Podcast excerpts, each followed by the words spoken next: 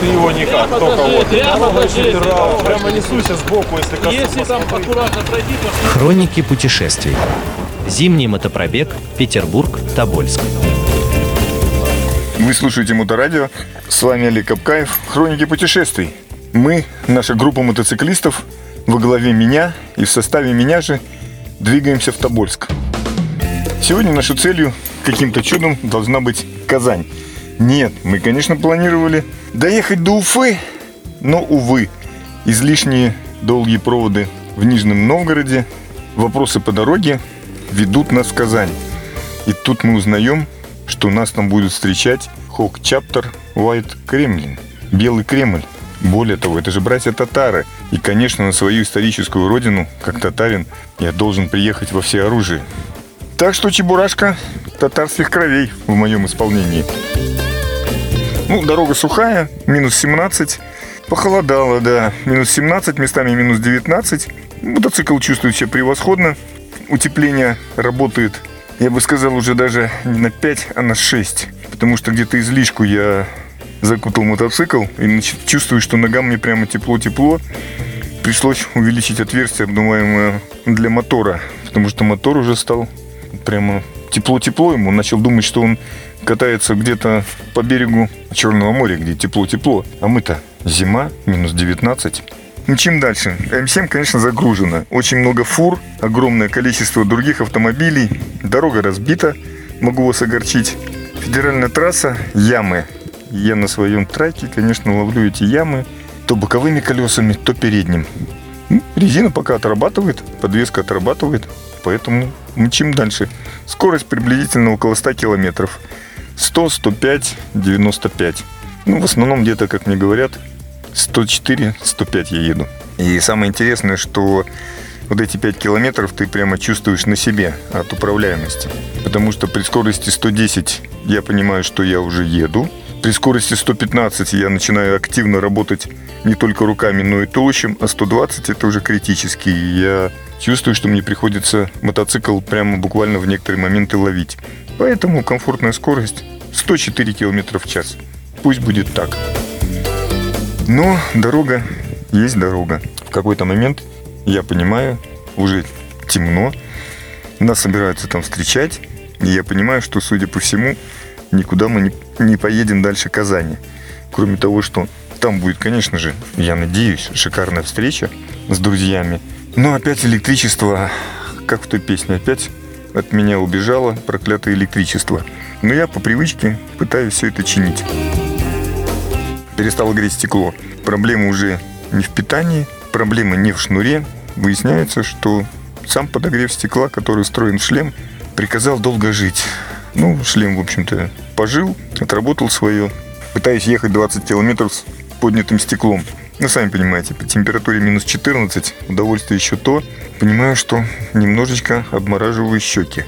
Нос вроде как прячется под маской, но почему-то тоже задувает. Все, хотя остается буквально 30 километров до Казани. Темно, стекло запотевает таким образом, что прямо тут уже я должен начинать рассказывать про фильмы ужасов. Какие-то встречные отблески на моем визоре. Я не понимаю, что это за тени мечутся передо мной. Сбоку кто-то появляется. А, это обгоняет меня автомобиль. Впереди кто-то надвигается на меня. А, скорость излишняя, это я просто подъезжаю к заднице фуры, которая мчится передо мной со скоростью всего 80 км в час. Да, и тут в какой-то момент дорога сужается, и я в последней буквально доли секунды вижу знак «Опасность, поворот направо». Ну, чудесным образом захожу в этот поворот, подпрыгиваю на ледях.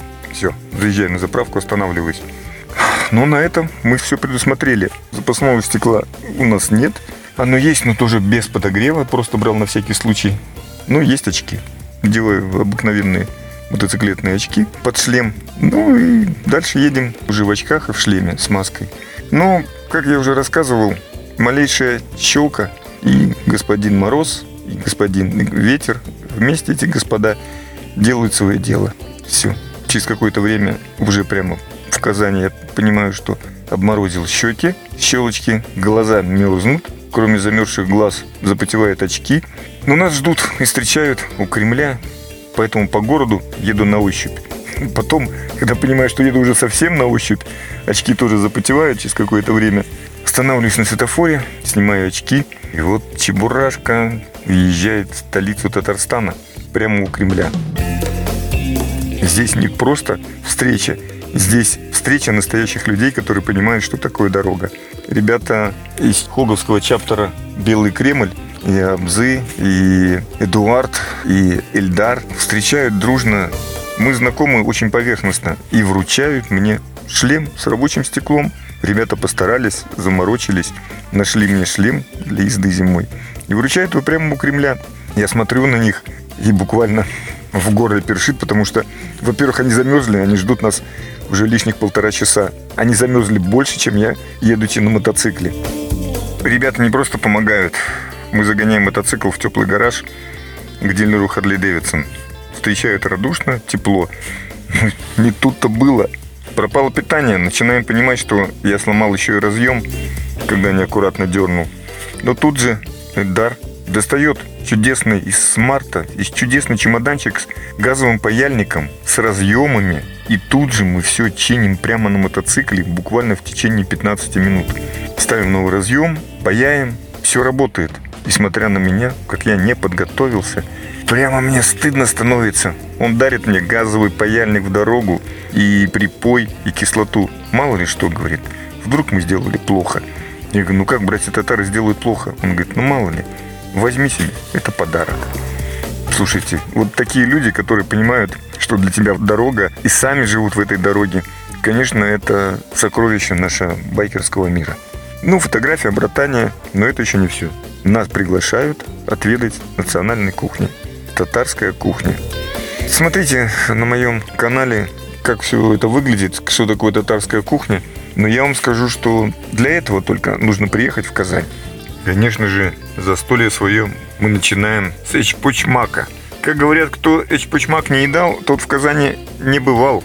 Этот треугольный пирожок, она же выпечка, вот тебе с гусем, вот тебе с кониной. Ну, просто прекрасно. Дизайн пирожка с кониной черного цвета, треугольного, с какими-то завитушками.